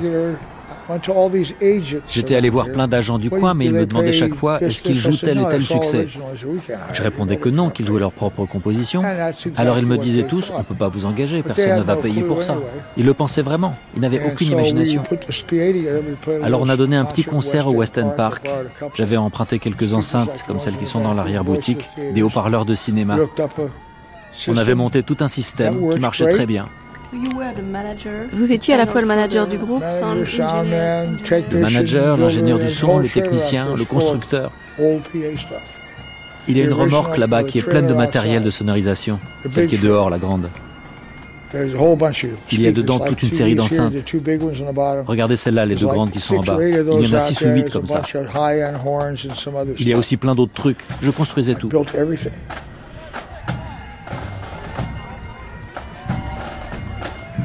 Faut-il raconter ici ce que Tinker nous a dit d'entrée, alors que les micros n'étaient pas encore branchés? Il a dit bonjour en français, puis vote Le Pen. Et il me fallut quelques longues secondes pour laisser rentrer l'immonde dans le hangar où Bruce inventa Rosalita. Une chanson qu'on aime est toujours un écrin. Tinker, le Californien des 60s, misanthrope audacieux des mémoires de Springsteen, a voté Trump et déteste les musulmans. Une chanson arrête le temps, mais le temps file, racornit tout. Il fallait bien qu'on en rencontre des comme. Même dans ce New Jersey qui a voté Clinton, même dans le sillage de Springsteen, génétiquement démocrate.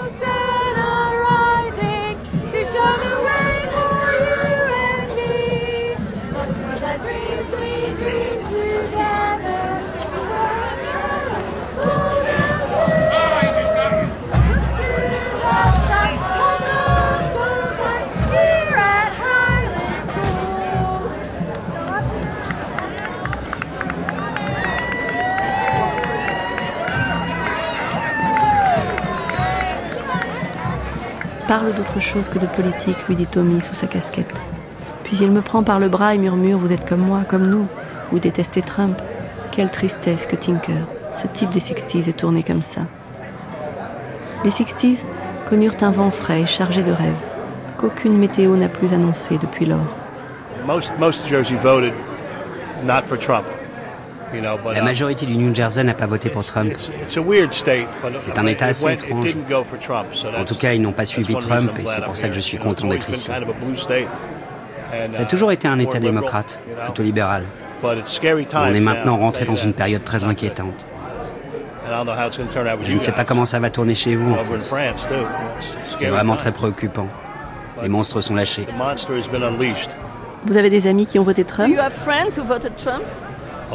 Beaucoup. J'ai d'ailleurs un peu de mal à leur parler maintenant. C'est juste que je n'arrive pas à y croire. La plupart de mes amis n'ont pas voté pour lui, mais certains l'ont fait. C'est vraiment très dur à avaler. C'est effrayant. Une période très inquiétante.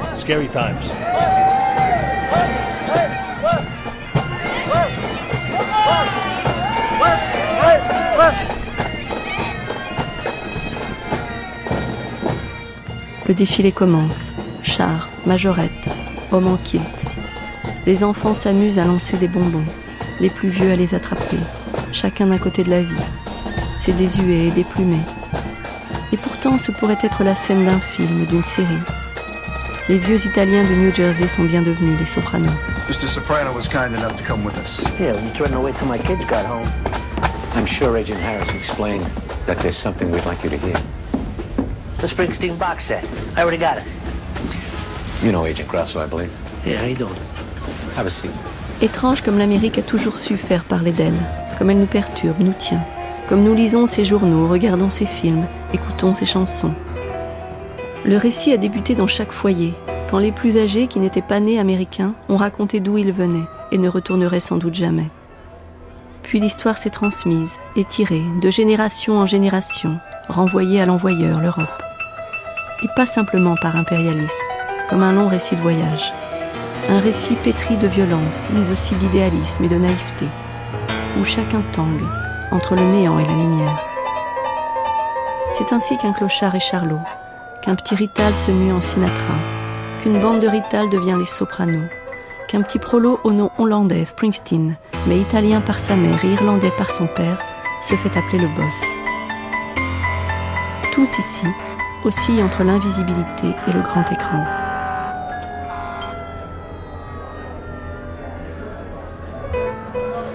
C'est pareil dans les chansons de Springsteen. Ses copains au surnom de voyous deviennent des personnages flamboyants. Et lorsqu'il s'éloigne des bords de mer, file vers les dangereuses rues de New York qu'il connaît mal, ce sont les putes, le ferrailleur, le jazzman, qui sont ses héros et brillent de mille feux. Écoute ton ferrailleur, il chante, il chante, vêtu de satin, passant l'allée, il chante. Son grand-père a fait le ferrailleur. D'ici, on ne voit New York que les jours de grand beau, donc pas aujourd'hui. Le ciel est bas sur Island. La parade se termine avec le klaxon des pompiers dans leur camion rutilant suivi de policiers qui dansent la gigue devant leur voiture aux gyrophares éteints. C'est fini.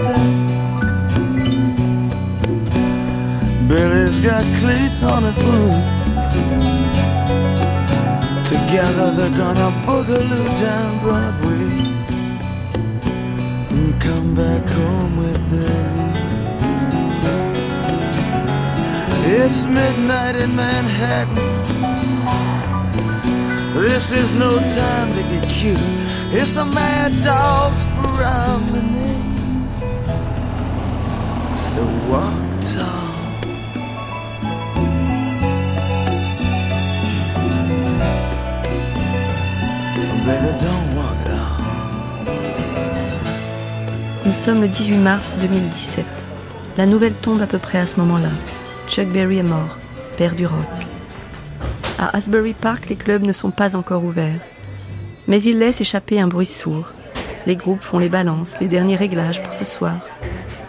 Qu'ils jouent au Wonder Bar, au Stone Pony ou au Synth, tous rendront hommage à Chuck Berry. Homme noir, aux multiples enfants blancs. Les rues sont encore vides. Ça fait longtemps. Depuis quand? Certains disent les émeutes raciales de 1970. Lenz et Debbie n'en sont pas si sûrs.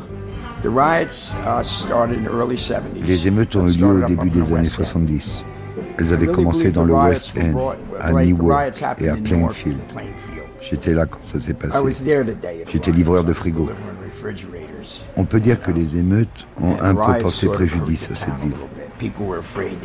Parce que par la suite, les gens ont eu peur du Je ne crois pas qu'elles aient été la véritable cause de son déclin. Je crois que ça a plutôt été une histoire de corruption, de corruption. politique. M'embête de le dire, on n'encourageait pas les gens à s'installer dans cette ville, à y investir et tout. Et c'est pour ça que le boardwalk a fini par tomber en décrépitude.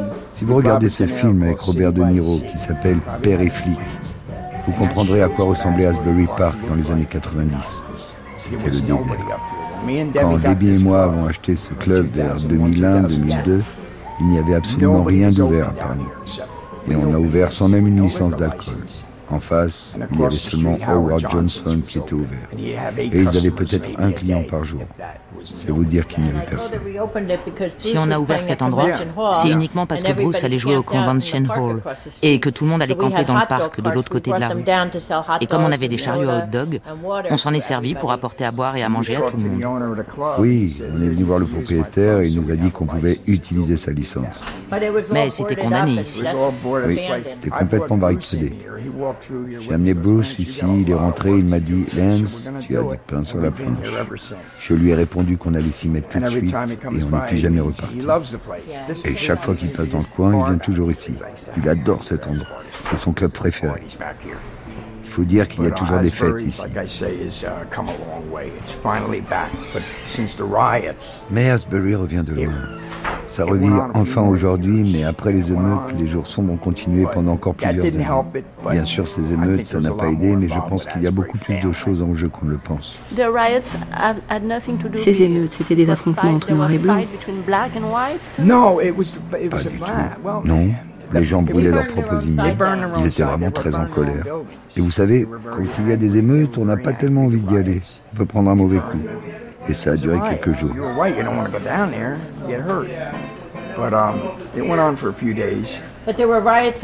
Il faut dire que des émeutes, il y en avait dans tout le pays à ce moment-là. Ils ont fait venir des gens par bus pour les déclencher, ici aussi. Oui, je suis d'accord. Il y avait des provocateurs venus de l'extérieur. Vous savez, à l'époque, je livrais régulièrement des frigos et des machines à laver. Bien, je peux vous dire que c'était des gens très gentils et très paisibles. Et j'avais aussi l'habitude d'aller dans un grand magasin pour y acheter mes vêtements. Et c'était aussi toujours très paisible. Mais quand ce jour est arrivé, ça s'est embrasé. Vous savez, même les jeunes, je veux dire les jeunes blancs, avaient l'habitude d'aller dans les clubs de noirs. Même Bruce y allait aussi pour y jouer. Tout le monde allait indifféremment chez les uns et chez les autres. On a monté un spectacle ici il y a une dizaine d'années avec les West Side Players, qui avaient à l'époque 70 ou 80 ans. Et Bruce est monté sur scène pour jouer et chanter avec eux. Tous ces artistes avaient toujours eu l'habitude de jouer ensemble. Bruce allait là-bas et eux venaient ici. Et ça, c'était bien avant les émeutes. Oui, les blancs et les noirs se sont toujours bien entendus ici spécialement dans cette ville. Alors pourquoi s'évertuer à dire que c'était un problème entre blancs et noirs? Quel que soit ce qui est arrivé à Newark, à Plainfield LA, partout, je suppose que ça devait arriver. En tout cas, je peux vous assurer que je n'ai perdu aucun ami noir à la suite de ces émeutes. Ils sont toujours restés mes amis et le sont encore aujourd'hui.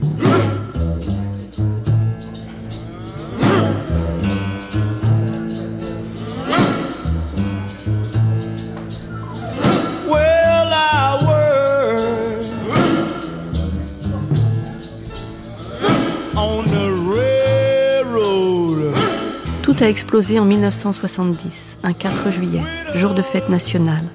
Un samedi soir de surcroît et en plein été, quand les vacanciers venaient encore. Les quartiers noirs de l'Ouest, étouffés par le chômage, la misère et le mépris, sont sortis de leur rond. Comme toujours, les émeutiers brûlèrent leur propre maison. Puis ils franchirent la voie de chemin de fer qui coupe la ville en deux. Ils descendirent Main Street, cassèrent des vitrines, allumèrent quelques incendies, le cycle de la violence, avec son bilan journalier des blessés et des arrestations, avait commencé. Le lundi, le maire ordonnait le couvre-feu et la police locale était épaulée par la garde nationale. Le mardi, les représentants de la communauté noire présentaient 20 doléances, dont une rénovation des logements, infestés de rats. Asbury Park était le nouveau point brûlant du pays, secoué par des émeutes régulières et violentes depuis l'assassinat de Martin Luther King, deux ans plus tôt. Des lettres de soutien arrivaient sur le bureau de Monsieur le maire, affranchies d'un timbre manifestement valable à l'époque, qui représentait un drapeau américain et avait pour slogan Combattre le communisme.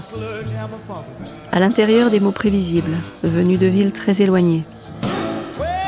Encouragés par les libéraux marxistes et la faiblesse de Washington, les babouins noirs d'Amérique ont augmenté de façon incroyable, vicieux et avides de sang. Stoppez-les. Ici se rejouait l'histoire et sa moisson tragique.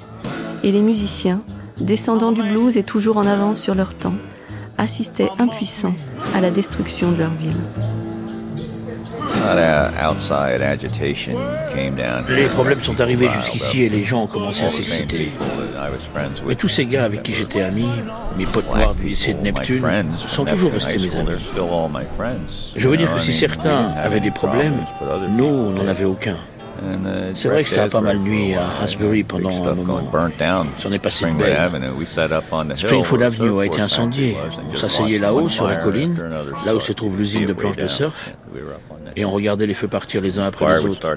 Ah, on était aux premières loges. Un incendie démarrait à un endroit, et puis un autre ailleurs. C'était du sérieux. Et Hasbury Park a bien souffert. C'était seulement entre noir et blanc. Il n'y avait jamais eu de problème entre nous. On était tous à l'upstage et là-bas, il n'y avait aucune discrimination. La seule discrimination était dans le fait de savoir jouer ou pas. Si on savait jouer, on vous laissait jouer. Et si on ne savait pas jouer, alors on pouvait toujours venir danser. Le reste, on s'en fichait complètement. Davy Sanchez, par exemple, il était venu à l'upstage juste pour danser, pas pour jouer. Et puis on a découvert qu'il savait jouer et boum, ça a été fini pour lui. On l'a mis au boulot et il n'a plus jamais dansé. Boom, that was the end of him. Now we put him to work, he can't dance anymore. Il faut regarder la photo du Heath Street Band au verso du deuxième album, The Wild and Innocent Heath Street Shuffle, enregistré trois ans plus tard.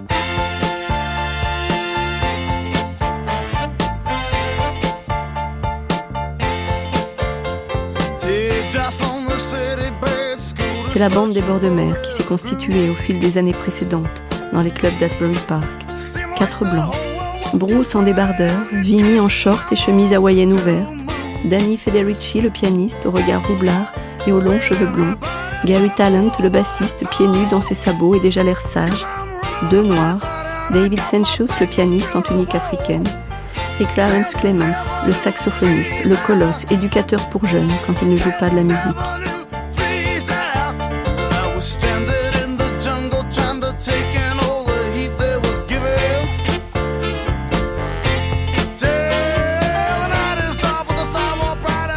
Y aura débat ensuite pour savoir si le jour où Clarence a poussé la porte du bar où se trouvait Bruce, il y avait une tempête, des éclairs, au point la porte a été arrachée. Personne ne s'en souvient, sauf Springsteen qui assure que oui. Ça s'appelle un coup de foudre. Ça augurait d'une amitié jusqu'à la mort. Et ça donnera en 1975 la couverture du plus important album de Bruce Springsteen, Born to Run, où un petit blanc et sa guitare sont adossés aux larges épaules noires du saxophoniste. Le Wonder Bar est ouvert. L'emblème est un garçon sans âge qui sourit bêtement, quoi qu'il arrive, sous une moustache d'un autre temps. La salle est pleine. Lance et Debbie sont soulagés que la vie reprenne à Ashbury Park. See, what happened was after the riots, there was a state mental hospital in Marlborough.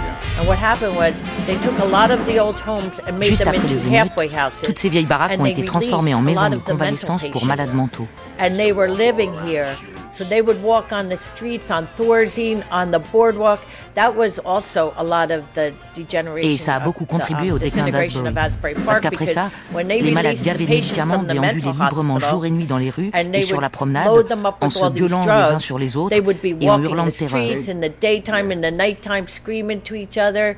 screaming to themselves with all the demons Ça a fait l'effet d'une douche froide sur toute la ville. And it totally put a big damper on the whole town. And a lot of the old homes they turned into rooming houses. Yeah. Now, after um, right around when we came à peu près au moment où on est arrivé en 2002, la communauté gay a commencé à racheter ces maisons pour en faire de belles salles de spectacle et les réhabiliter.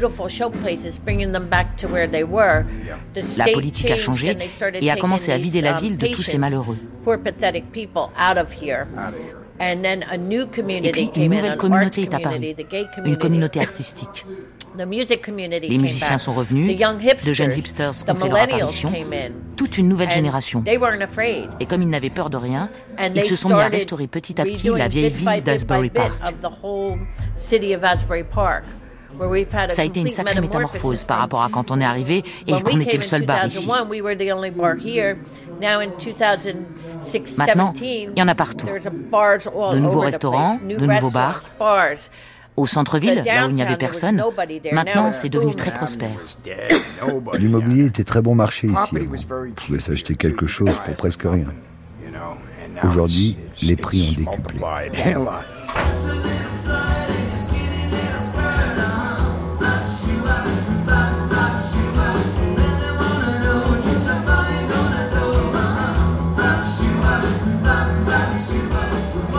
Les écrans continuent de retransmettre des matchs muets de baseball ou de foot, tandis que les Weaklings, venus de New York, sont sur scène. Quel que soit leur âge, eux aussi ont manifestement reçu un choc le jour où les Beatles sont entrés dans leur vie. Le présent et le passé se chevauchent. La nostalgie n'est pas loin. Jeunes et vieux portent des t-shirts où il est question de sport ou de rock, des histoires de performance. À droite de la scène, juste avant les toilettes, une petite vitrine pleine de photos souvenirs et de coupures de presse, où Springsteen, l'enfant chéri, vieillit doucement. Moins vite que les autres, on dirait. Ou bien le succès tue, ou bien il préserve. Comment fait-il? Vinny le sait bien, qu'il a vu commencer. Il écrivait toujours des chansons sur ce qu'il ressentait.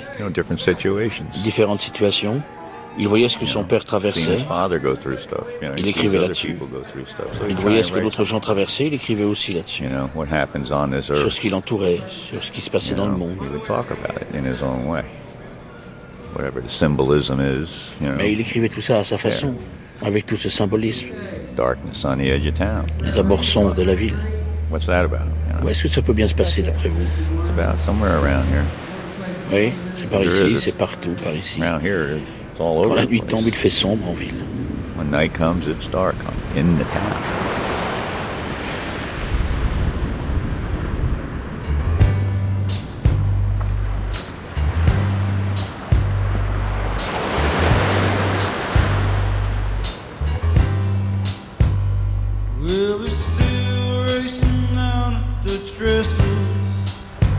C'était